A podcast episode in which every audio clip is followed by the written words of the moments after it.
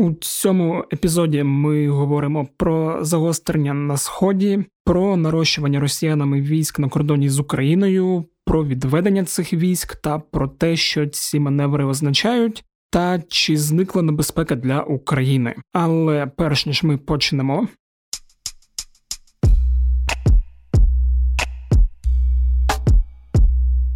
Усім привіт! Мене звуть Федір Пападюк, і це подкаст Кляті питання. Подкаст, у якому я відповідаю на усі ті кляті питання, про які не завжди приємно думати. Нагадую, що ваші запитання це потенційні теми для наступних епізодів, і для цього вам треба просто написати мені на пошту smmsobaka.pravda.com.ua або через телеграм-бот Укрправда Questionbot, який живе у описі каналу УП Кляті Питання. А у цьому епізоді ми говоримо на тему, яка останнім часом дуже сильно хвилює мене та, мабуть, усіх тих, хто читає чи дивиться новини. Ви в курсі, що останні тижні Росія стягувала свої війська до українського кордону, називаючи це плановими навчаннями, і заявила про відведення військ тільки 22 квітня. Водночас і українська розвідка, і у Білому домі казали, що із 2014 року це найбільша військова присутність російської армії біля українського кордону. Також останні тижні на сході України поблизу лінії розмежування відбулося загострення, і знов почали гибнути українські бійці. А окупанти окремих районів Донецької та Луганської областей почали поширювати фейки про наміри збройних сил України спровокувати ескалацію конфлікту на сході. Коротше, якщо ви читали новини останніми тижнями, то складалося враження, що ми на порозі якоїсь третьої світової війни. Тому я вирішив поговорити про загострення на сході дії Росії та можливі сценарії наступних подій з заступником редактора Української правди Євгеном Будерацьким. Першу версію цього епізоду ми записали ще до новини про відведення російських військ від українських кордонів, і після цієї новини вирішили перезаписати епізод. Глобально це нічого не змінює, і легше нам від цього не буде, але про все це далі. Привіт ще раз. Я вже в підводці розповів, що це друга наша спроба записати цей епізод. Бо першу версію ми записали до новини про те, що Росія відводить війська від кордонів з Україною, і що вона, начебто, закінчила навчання, і це трошки, але не сильно змінює формат розмови. Тож ми з тобою вирішили перезаписати цей подкаст. Ну насправді воно не дуже сильно змінило, але просто трошки змістить акцент. Так, в принципі, все одно я думаю, що нам Треба розповісти про те, що відбувалося в цей період, коли Росія почала нарощувати війська, та через що. Ну, в принципі, якщо говорити про причини, скажімо так, про хронологію ескалації війни, то тут можна говорити про те, що все ж таки тут найбільш показово не те, що в нас говорять про там санкції Медведчука чи щось інше, а те, що вони будуть загострювати, було зрозуміло якраз фактично після інаугурації Байдена. Це mm-hmm. те, що мені видається найбільш показовим сигнальним, е, з чого все почалося. Тому що якщо ми подивимось на хронологію, то ми побачимо, що перші заяви пропагандистів російських про поїздки, форуми на Донбасі, якщо пам'ятаєш, це да, було... от Маргарита Симоньян, яка Яка казала, да, Росія матушка візьмі Донбас назад. От приблизно це, якщо там хронологічно подивитися, це відбулось буквально через тиждень після інаугурації Байдена. Це відбулось за тиждень до санкцій по Медведчуку. Тобто, фактично інформаційно вони почали розгортати цю кампанію набагато раніше, аніж будь-які українські події пов'язані з кумом Путіна. Тому я думаю, що такі е, речі були задумані, напевно, трошки е, не по українській хронології, як в нас mm-hmm. люблять це говорити, а якраз е, більш такий геополітичний контекст мати. Тобто, фактично, Росія таким чином хотіла щось е, довести новому президенту, що з нами слід розмовляти, і ну я думаю, що тут можна говорити про кілька аспектів. Перший це дипломатичний, другий це якби по факту військовий, воєнний, і третій це політичний в будь-якому порядку їх можна розташовувати, тому що вони всі були складовою однієї такої великої операції, яка, на мій погляд, ще не завершилась. Тому ми сильно не змінимо формат нашої, скажімо так, першої спроби з огляду на те, що те, що відводять війська, насправді не дуже міняє сам концепт того, що війна триває. Це ми повинні не забувати ніколи, тому що то, що воно стало скажімо так, може стати менш гарячим, хоча це далеко ще не факт. Просто ця менша гарячість, скажімо так. Вона не змінює того факту, що в нас тривають бойові дії, що не можна говорити вже ні про який режим тиші, і що в нас знову і знову будуть, скажімо, зроблено декілька кроків назад в можливому, скажімо так, великому мирному процесі, якого насправді немає. Хоча, до речі, ситуація да, складалася таким чином, що я пам'ятаю і там своє відчуття 14-15 рік, коли була загострена фаза. Потім воно якось все стихло, менше втрат, менше бойових дій, ну без наступу. І для багатьох українців тема війни відійшла кудись на другий план. І от після подій там от минулого місяця, коли почалися нарощування сил, коли почалися знову розмови про можливу ескалацію, різні сценарії того, що Росія може напасти на Україну там не тільки на Донбасі, але взагалі по всіх кордонах. Минулі тижні вони так трошки підзагострили там мою особисту цікавість до всіх цих тем. Ну я розумію тебе, да. тому що якщо навіть подивитись просто на інформаційний простір України і Росії, то можна побачити, що насправді це інформаційно, якби війна стала в пікову фазу саме інформаційно. Тобто, якщо воєнно ми можемо говорити, я думаю, ми трошки далі про це поговоримо, mm-hmm. але інформаційно розгон в російських, перш за все, державних медіа, але не тільки державних медіа, а й ліберальних медіа, всюди був розгон про якраз близьку війну, яка поки що нікуди не ділась, скажімо mm-hmm. так. Тому я би тут такий аспект взяв, що ми напевно інформаційно будемо ще довго відходити від цієї гарячкуватості, яка зараз виникла, і здається, вони таки досягли свого, принаймні, якщо дивитись на внутрішню істерію, яка відбувається в самій Росії. Давай тоді зараз по порядку. Думаю, таке масштабне нарощування військ воно було там протягом місяця. Ну дивись, ну насправді вони в яким чином повели себе? Там мали бути е, чергові навчання. Росія любить використовувати таку штуку, як навчання, для того, щоб показати свою міць, пограти м'язами, показати, що ми готові до всього. Ну і перш за все тримати своє військо в якомусь там постійному стані напруги. Якщо ти згадаєш просто всі ці зливи, всі ці інформаційні супроводження, як російські солдати там їдуть. Прямим текстом кажуть, ми їдемо на Україну, ми їдемо на Донбас, ми їдемо виходити з Криму і всяке інше.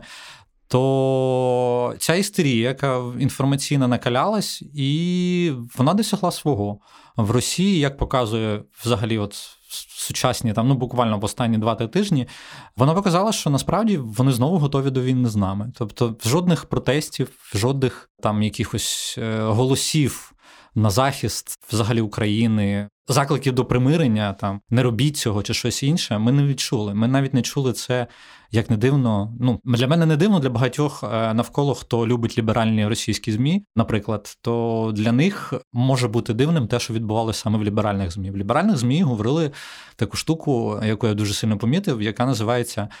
Це вигідно і Зеленському, і Путіну. В них обох рейтинги падають, і тому, типу, от ця войнушка там, типу, вигідна була обом. Це говорили ліберальні російські змі, і це доволі суперечить тому, що навіть як вони себе поводили ще 2014-2015 року. Тобто, в принципі, вони були готові до того, що війна може знову розгоріти з нової сили. Ну да, я коли там слухав подкасти Медузі, вони ну про Зеленського не говорили, але говорили про те, що війна неминуча і що це вигідно Путіну. Там з кількох причин саме внутрішніх. Я би не сильно не торкався саме внутрішніх причин, ну там російських, з огляду на те, що вони в свої інтереси якимось чином відстоюють, напевно, в них вибори близько. Ну, у них, да, у них вибори. В них близько вибори, у них є Навальний, проблема для Путіна, і це все могло якби відволікати всі розмови про війну з Україною. Знову могли просто відволікати його ядерний електорат, який в принципі більш половини населення Росії складає. Я думаю, ті залишки незалежних соціологів, які є в Росії, все таки показують, що.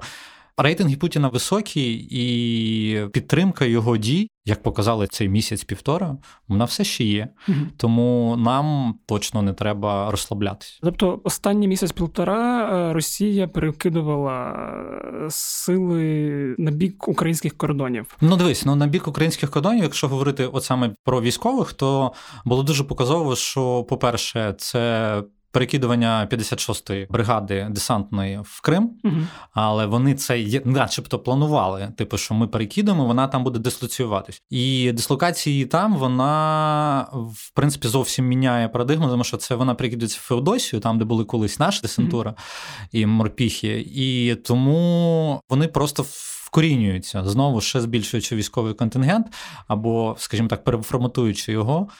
І поява 56-ї, і поява там 38-ї бригади, це називається бригада управління, яка, в принципі, доволі чітко цілеспрямована на те, щоб керувати, координувати дії, скажімо, повітряного флоту. Тобто літачками вони збирались такі е, нас налякати, чи збираються такі е, з нами щось робити саме за допомогою літаків.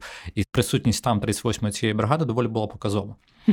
Це перше. А друге, це напевно ну, те, що говорили багато про скупчення російських військ в Воронежській області. І поява там псковської десантури знову для самих росіян це як легендарна там дивізія, все, що вони люблять це розповідати. Для них це великий такий показник того, що о, ми знову зараз поліземо воювати. Тобто вони, в принципі, навколо цього півтора місяці вони були готові, що вони будуть воювати. І я думаю, що вони готові воювати навіть зараз. І в результаті все це призвело до того, що на кордонах з Україною було десь близько 100 тисяч. Ну, якщо вірити нашій розвідці, і не тільки нашій західній, то мова йде про 110 тисяч військових, які сконцентровані на кордонах з Харківською, Донецькою, Луганською. Кримом і в Азовському морі uh північного флоту кораблі окремі були прикинуті до нас, і тому ця вся, скажімо так, угрупування, все як кажуть військові, воно не було таким, що можна було говорити про одномоментний блискавичний моментальний повномасштабний наступ. Але воно було суттєво для того, щоб провернути якусь е, швидку, скажімо так, операцію на вхід в Україну з будь-якого боку. А далі вже могло або може розвиватися все за різними сценаріями. Mm-hmm. Якщо говорити, які вони могли бути, то це могла бути і Харківська область, це могла бути і Сумська область. Найбільш простий варіант для них це Донецьк, Луганськ. Ну тобто найбільш простий, тому що він для них якимось чином, хоча б ще можна пояснити, вони ще можуть якось впарити це пояснення комусь. Типу, що ми там підтримуємо рускоязичних і так далі, і так далі. Підв'язати туди розп'ятих мальчиків, дівчаток, все, що вони люблять. історію фейкову з цим. Е, всі історії, це як називається, якщо не помиляюсь, привід війни, тобто провокація на помилку. Як показує світова практика, це доволі нескладно спровокувати, тому що коли всі наелектризовані, то будь-яка іскра, будь-який військовий чи цивільний епізод може призвести до великого загострення. Да, до речі, в цьому світі постправди, навіть якщо там згадати Грузію, хто перший почав, тобто можна потім фейк використовувати створити з цього правду, що ми почали. Ну можна згадувати ні, напад Німеччини на Польщу ще там в 39-му році, коли знайшли привід того, що, начебто, поляки самі на них напали. Ну тобто, єдине, що було помітно, що як росіяни не провокували, не закидували цю інформацію, що на це не велись ті, на кого це було спрямовано. Це було спрямовано на захід, який мав повірити, що Україна сама почала війну. Ну верніше так загострила війну. І от, до речі, хотів запитати, що б цей час робила Україна і потім запитати вже про захід, оці півтори місяці. Ну дивись, якщо говорити про Україну, ми дивлячись на формат наших навчань, ну тому що ми теж не могли відповідати якимось там прямим чином. Типу, ми не можемо на них нападати. Треба розуміти, що це друга армія світу, і бавитись в такі ігри просто так. Ну в нас немає ніякої. Е- я б не сказав би потреби, тому що потреба якби повертати свої землі є. Але тверезості вистачає для того, щоб не лізти на рожон просто так, не маючи за собою великої ну, переваги якоїсь військової, тому що ми її не маємо. Це треба визнавати. І наші проводили навчання. Мені показово було, що це була Харківська Херсонська область. Чому показово? Тому що, враховуючи, що, скажімо, Херсонський напрямок це вихід з Криму до Каховського водосховища, який Напевно, я думаю, показує за сім років, що вони не можуть жодним чином Крим ніяк забезпечити водою без північно-кримського каналу. Він їм до сих пір важливий, і я думаю, що вода в Крим стане одним з елементів переговорів, натиску і з інструментів, які вони будуть намагатися втягувати в будь-які дипломатичні ігри, військові, в погрози і все інше, тому що вони за сім років не змогли цю проблему вирішити, і навряд вони вирішать її без нас. Як весь цей час себе поводив Зеленський та українські дипломати у спілкуванні із Росією і з західними партнерами? В принципі, якщо ми не бачили великого шуму. Угу то це означає, що страху можливо і не було. А можливо, були опасіння. Вони ясно пояснювані, обґрунтовані опасіння. Але прямого страху не було. Була робота дипломатів, як я знаю, багато дипломати працювали взагалі на західному напрямку для того, щоб якимось чином достукатись до західних партнерів і показати, що Росія знову, вибачте на слово, але знову бикує. Ну тобто вона починає знову свої пацанські ігри, пацанячі, і починає гратись м'язами і розповідати, що ось тут Україна щось тут починає стартувати, і ми зараз її будемо заспокоювати. І наші дипломати максимально намагались показати заходу, що це неправда, що насправді все зовсім не так, і що Росія сама провокує для чогось там для своїх причин, скажімо, і розмовляти з заходом, щоб якимось чином вказати їм, що це вже не 2014 рік, і ми готові відстоювати, але ми хочемо, щоб ви більше брали участь в розгортанні конфлікту, який є. Мені здалось це, чи в принципі так і є, що цього разу захід реагував більш рішуче і швидко ніж ну отут в нас можна ділити на декілька складових. Захід він не однорідний, далеко не однорідний. Якщо брати, тут можна брати таких чотири напрямки, які ми бачили, тобто навіть п'ять. Перший це Сполучені Штати Америки, з якими явно Росія намагається виясняти якісь стосунки через Україну, скажімо так, не завдяки, а по яким інструментарієм України да. скоріше. Ну от я багато чув про те, що от Путін хоче якось комунікувати з Байденом чи щось зробити штатам. Штатам він зробити нічого не може, тому тут є поблизу Україна, який він може зробити боляче, і таким чином боляче зробити штатам. Так, саме так. Ну приблизно так і виявляється, і він тисне на Україну, тому що це якби. Для нього, для Путіна, це вже, скажімо, там який раз, два, три, вже навіть з 2014 року. А якщо брати ще Грузію і ще раніше, то це вже там третій, четвертий президент, з яким він намагається грати от всю свою історію про холодної війни. Тобто ці всі фантомні болі з радянським союзом вони проглядаються постійно, вони хочуть бути геополітичним гравцем, вони хочуть, щоб їх слухали. Як виявляється, е, ні економічно, ні дипломатично в них цього не виходить, тому вони намагаються це робити виключно за рахунок силових сценаріїв або погрозами. Тобто, спочатку це була Грузія, потім ще раз Україна, тепер знову Україна. І ми дивимося просто, що єдина різниця з тим всім, що було раніше, це те, що Байден знає Путіна. І це, напевно, трошки нам в плюс, тому що Байдену не треба так сильно розхитуватися для того, щоб намагатись достукатись до Путіна, що робили попередні президенти американські, коли вони змінювались. Якщо правильно згадувати, як відбувалися стосунки між Росією і Заходом, таким, mm-hmm. скажімо, всім там США.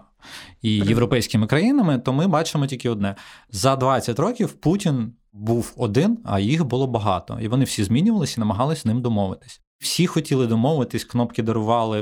Обама з Хіларі Клінтон перезавантажували стосунки.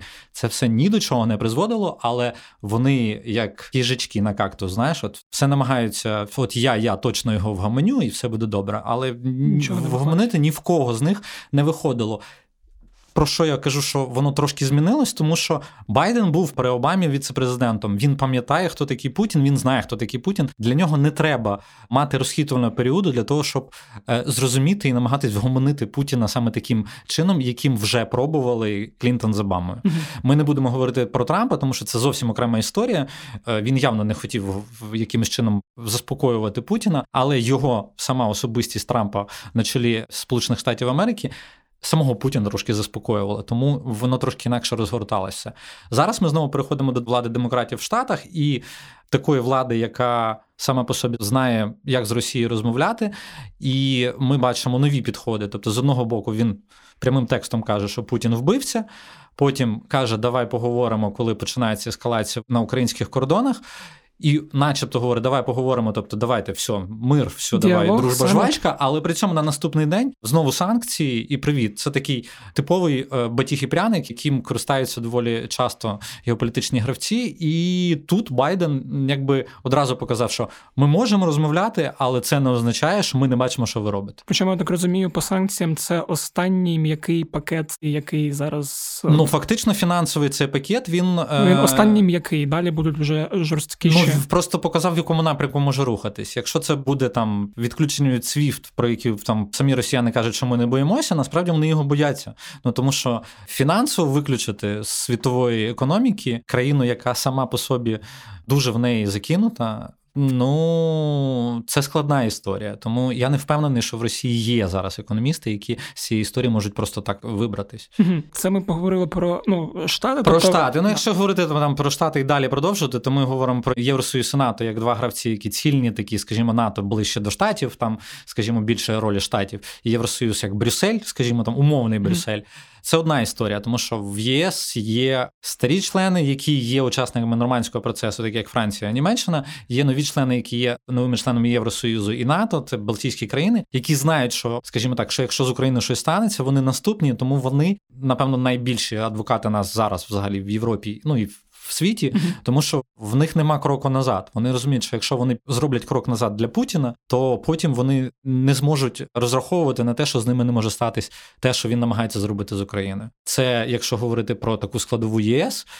І є ще складова, яка називається Північний потік, 2 mm-hmm. який ми теж повинні згадувати постійно, тому що вони хочуть торгувати з Росією. Це всім зрозуміло, всім ясно. Тобто, під час всіх санкцій, які накладає Сполучені Штати Америки у зв'язку з Північним потоком, у Європі все одно Росія якимось чином важко, тяжко, але намагається розрулити. І в принципі європейські країни зацікавлені в тому проєкті, як би нам хотілося чи не хотілося. І тому тут, якраз з економічної точки зору, оце і є наша велика біда, тому що в Європі. Знову заявляють, знову обурюються, знову занепокоєні дуже сильно, але при цьому якихось дієвих санкційних пакетів саме від Європи, посилення пакетів, ми не бачимо. І От складова вже остання заходу, саме за такого умовного заходу, це Франція, Німеччина. Mm-hmm. А, До в... речі, от хотів про Німеччину, що от, здається, Ангела Меркель не єдиний політик, якраз досить довгий час не мінявся і теж розумів Путіна, але от з того, що ну вона вже йде і вже не настільки може на нього вплинути. Там як це є такий ризик. В нас є ризик такий в плані того, що ми не знаємо, чого очікувати від наступного німецького керівництва, але ми розуміємо, що очікувати від німецького керівництва наразі. Тобто зараз Ангела Меркель з одного боку, якби показує, що північний потік він все одно добудується.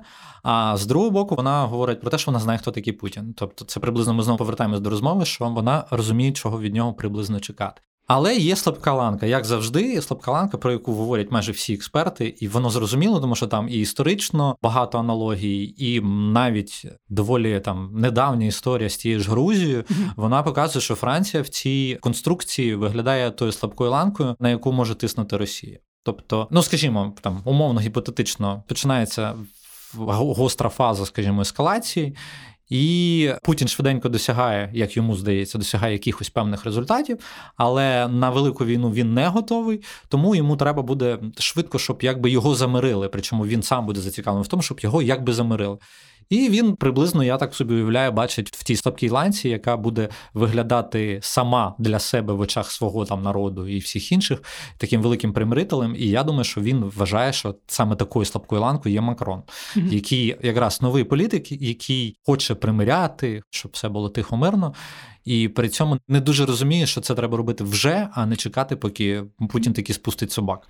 Почнеться ескалація. Да, от мені до речі, ще настрої інших країн, особливо в контексті останніх шпигунських скандалів, і у Чехії, і у Італії, таких країнах, які теж вважалися ну там не проросійськими, але от ну, вони, в принципі, якщо говорити, певна частина їх є проросійськими, да. та тому що і в Чехії, і в Італії є доволі, скажімо, значні сили, які вважаються друзями Росії але вони не є там прям при владі при владі. Якщо ми не говоримо про Чехію, то президент Земан він не є настільки вирішальним в плані самого чеського. І я думаю, що Просто історія шпигунським скандалом в Чехії, в Італії трошки меншою мірою. Вона показувала, що вона показує тим країнам, які думають, що з Росією можна дружити, що ви можете з ними навіть формально дружити. Це не означає, що вони не будуть вас потім мучити і використовувати. Ну тобто, Чехії, так наче в них вилили відро холодної води, і вони просто зараз виглядають, як наче вперше побачили, що Росія може робити. Хоча це насправді далеко не вперше вона таке робить. Угу. Тоді таке питання. Тобто, от зараз ми знаходимося в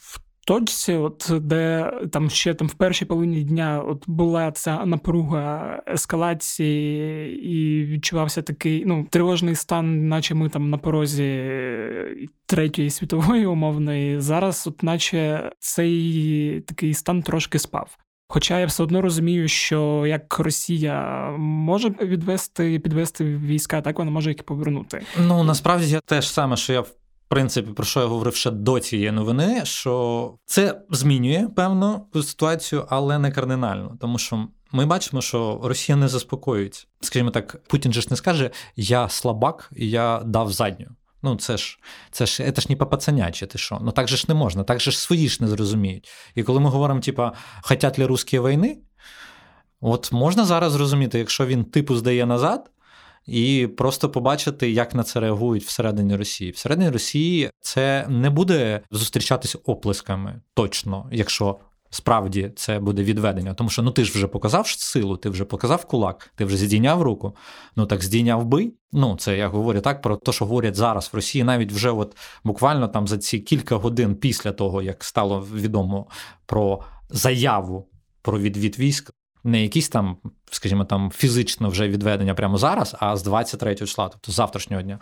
І після цієї заяви ми бачимо, що в Росії істерика не те, що не спадає, а вона просто там вона зараз виглядає на рівні там, що ж ти фрай роздав назад. Знаєш, ну типу, то вони не дуже розуміють, навіщо це було так робити, гримати руками і нічого зрештою не зробити.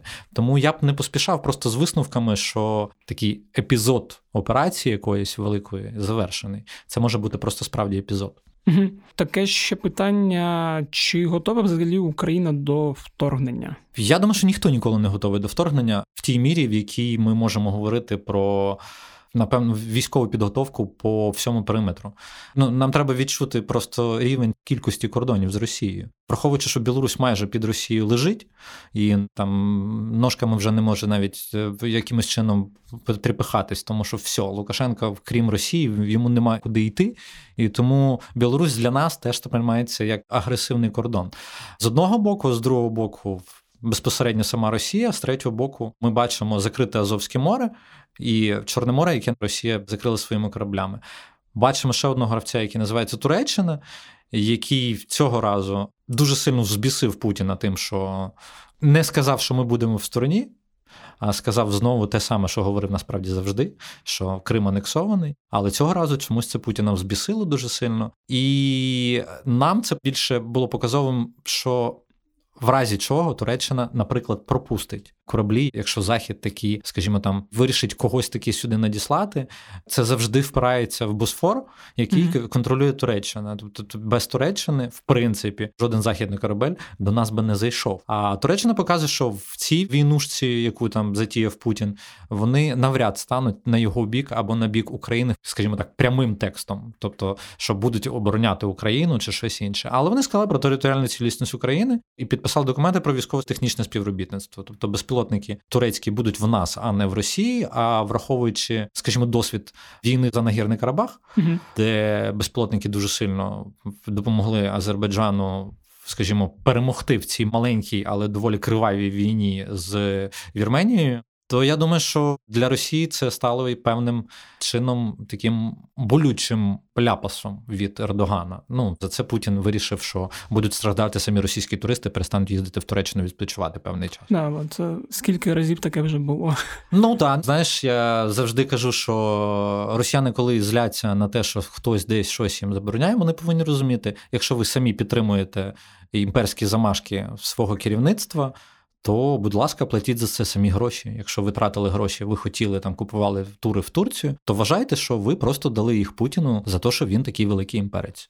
Те, про що всі теж говорять, це що стан української армії не той, що був там у 2014 році. Ну, що... це, якщо повертатись до того, що як готова Україна, це явно на 2014 рік. Це не просто на 2014 рік. Тут і наша армія вже є на відміну від 2014 року, в якій вона була деморалізована, розбита і розтаскана зі всіх складів. Є люди, які пройшли війну, є люди, які втратили багато побратимів, і є люди, які бачать, що таке Росія. Тобто тут трошки інший градус взагалі. Якщо до 2014 року багато людей вважали, що цього неможливо, що це ніколи не станеться, що взагалі Росія з Україною воювати, та ви що, таке як таке може бути? Браття, сестри, все інше, всі всі розмови зараз вже є чітке розуміння в суспільстві, що в будь-який момент Росія може здуркувати і знову полізти на нас, і тут ми більш готові. І це складно. насправді, тому що, як я казав, кордон великий і незрозуміло звідки чекати цього там, скажімо, першого удару гіпотетично, який може бути. Але те, що ми не будемо стояти і дивитись, як в нас забирають територію, як це було у 2014 році в Криму, ну це факт. Так, я теж про це думав, що я собі слабо уявляю ситуацію, коли окупаційні війська входять у Дніпр чи у Запоріжжя, і там нічого не відбувається. Люди зустрічають з триколором і ну і все. Да, я думаю, знайдуться люди, які будуть зустрічати з триколором, але, з триколором, але... Мені більше буде людей, які якось будуть чинити опір, як мені здається. Ну скажімо так так, це можливо буде не фізичний опір одразу, тому що треба розуміти, що таке цивільне населення. Цивільне населення це не військові, і вони не готові до війни, і люди хочуть просто жити спокійно. Тут зараз ми не говоримо про патріотичні почуття, mm-hmm. про щось інше. Ми говоримо просто про. Те, що називається війна, коли військовий зі зброєю заходить, то в людини зовсім по іншому працює психологія. І е, то, що там, наприклад, вони зможуть, як ти кажеш, типу, зайти в Дніпро чи в Запоріжжя і якось на них будуть. Я не впевнений, що все буде так, прям що от всі підуть в партизани і будуть воювати з Росією. Але то, що це буде не так просто, як було в Донецьку, Луганську і там і в Криму, це. Ну, майже 100% гарантія, що так просто не буде. А якщо так просто не буде, і що розуміють в самій Росії, то треба дуже добре подумати, чи лізти на Україну, скажімо так, повномасштабно. Да, ну я так розумію, що далі підуть е, труни і... Ну, це окрема історія. Це, типу, що якщо ми говоримо про повномасштабну війну, яку не приховану, не гібридну, Путін дуже любить гібридні війни. Тобто, в яких він то говорить, що нас там нема, то там розповідає про шахтарів і трактористів. Це зовсім інше. Тут вже влада, в яку він визнає. Якщо він там у 2014 році робив вигляд, що він не визнає влади в Києві і робив от ці всі історії в Криму і на Донбасі, то зараз він цю владу визнає і він з нею розмовляє. Ну, зараз, типу, не розмовляє, але загалом він і Зеленського визнає президентом, і Порошенка визнавав президентом. Тому е, якби зараз це вже прямий конфлікт. Це вже навіть не анексія, це просто збройний конфлікт, збройний конфлікт під назвою війна. Тому Тут повне порушення міжнародних норм, е, причому навіть е, міжнародні партнери, якщо вони оцей факт цієї гібридності цієї війни раніше робили вигляд, що ну якби ну їх ж там, типу, наче нема, давайте розбиратись, то тут розбиратись не буде з чим, тому що це буде пряма агресія, і за пряму агресію, в принципі, мають бути наслідки. Як ти думаєш, що буде відбуватися далі? Це хороше питання. Просте, типу, що буде далі? Але ну це я не знаю. Ну це я так розумію, що це залежить від багатьох чинників. Що відбудеться якийсь саміт, е, на якому зустрінеться. Mm, я от, от в тому контексті я напевно би сказав би так: передбачати дії Росії це як прогнозувати погоду. Тобто, наче всі синоптики в нас знають, яка буде погода, але сьогодні прогнозували сонце, а в нас дощ майже цілий день зривається. Що сталося? Там десь на небесах якісь там атмосферні фронти і все інше. Синоптики, наче це розуміють, але дощ все одно пішов, хоча його не мало бути. Приблизно те саме відбувається в такій геополітиці, і будь-який порох, такий, я не знаю, там нахил не туди вітер, який там пожене хмарку в інший бік, може таке саме зробити і з діями Росії, і не тільки Росії. Тому що це як я не знаю, як пірамідка. Знаєш, там з карт будується велика десь пірамідка, маленька. і десь маленька знизу полетіла, і все і все рухнуло. Єдине, що я можу точно прогнозувати, він нас не лишить в спокої. Це треба розуміти завжди. Він це Путін, вона це Росія, і він і вона нас в спокої не лишить. Тому що буде це Путін, чи буде хтось наступний. Для того щоб змінилось ставлення до України з боку Росії, потрібно, щоб росіяни змінились. Росіяни не змінюються. Вони підтримують своє керівництво в тих діях, які вона робить. Тому нам треба розуміти чітко і з розстановкою, що справа не тільки в Путіні. Ну тут, до речі, це показова історія, що після цієї от місячної напруги це відчуття воно посилилось. І навіть ну, до того, що так просто не буде, і що повинна бути якась готовність до можливих проблем. Ну, проблема в нас є, вона поруч з нами завжди. На жаль, нам з нею жити. Щоб там не відбувалось, Вірити в те, що Росія стане демократичною, ну ми не настільки наївні. Ми певний час, скажімо, в журналістиці, щоб бачити, що діє Росія, що витворяє Росія, і думати, що вона попуститься, от просто так, знаєш, типу там хлоп, і щось сталося, і перемкнуло, і все попустило. Максимум, що може бути, це то, що в неї будуть внутрішні проблеми, які не дозволять їй думати про Україну. Але як показує практика, дії керівництва нинішньої Росії, вони навіть внутрішні свої проблеми намагаються вирішити за рахунок зовнішньої агресії. Тобто, коли в тебе нема чого їсти всередині, ти лізеш кудись війною, якась маленька побідоносна війна, і всі аля улю Крим наш, і все хорошо, і знову рейтинги взлітають, підтримки. Хоча ти розумієш, що це тобі нічого хорошого не дає, що той самий Крим ще годувати і годувати самим прийдеться, але при цьому ура! Все, ми з красним флагом, ми опять побіділи, діди воювали і все інше. Тобто, якщо підсумовуючи, то мені здається, що там ні нам, як громадянам, ні українському керівництву зараз не треба розслаблятися від тієї новини, що Росія все ж вирішила відвести війська від кордонів і все одно якось за цим слідкувати. Вони будуть бавитись, це таке погане слово, але вони ну, будуть бавитись в цю гру. Для них це гра до тих пір, поки. Не підуть труни додому. Тобто, умовно, скажімо, шахтарі, трактористи, яких вони там як вони завуальовано своїх військових там називали, та там тисячу, дві, три е, можна купити родичів. Там якимись грошима змусити їх замовкнути про те, хто де і як загинув. Зовсім інша справа пряма війна, оголошена, яка буде е, мати наслідком дуже багато трун, які будуть в умовний Іркутськ надсилатись який ніколи в житті своєму не бачив ні Києва, він його чув тільки в новинах і в підручниках історії. І коли це буде відбуватись, тільки тоді, я думаю, росіяни зрозуміють, що це не іграшки і не забавки. Да, І якщо от підсумовувати, от, що робити. Я от і в попередній нашій спробі зараз думаю згадати пост е, Романа Набожняка, який мені там потрапив у стрічку ветерана Брауні, який робить, що от він казав, що у такій ситуації треба думати про те, що ти можеш зробити там. І коли багато людей щось робить маленьке в межах їх е, компетенцій, вибудовується такий великий щит, який допомагає усім. Знаєш, як я завжди люблю казати, я нікого не лякаю, але ваш тривожний чемоданчик має бути все одно завжди у вас, тому що у нас дурний сусід. Це перше, а друге, це знаєш, як то зберігайте спокій і підтримуйте українську армію. Добре, дякую за цю розмову. Ось такою вийшла наша розмова. Сподіваюсь, що у подальшому обійдеться без негативних сценаріїв, про які ми говорили у цьому епізоді.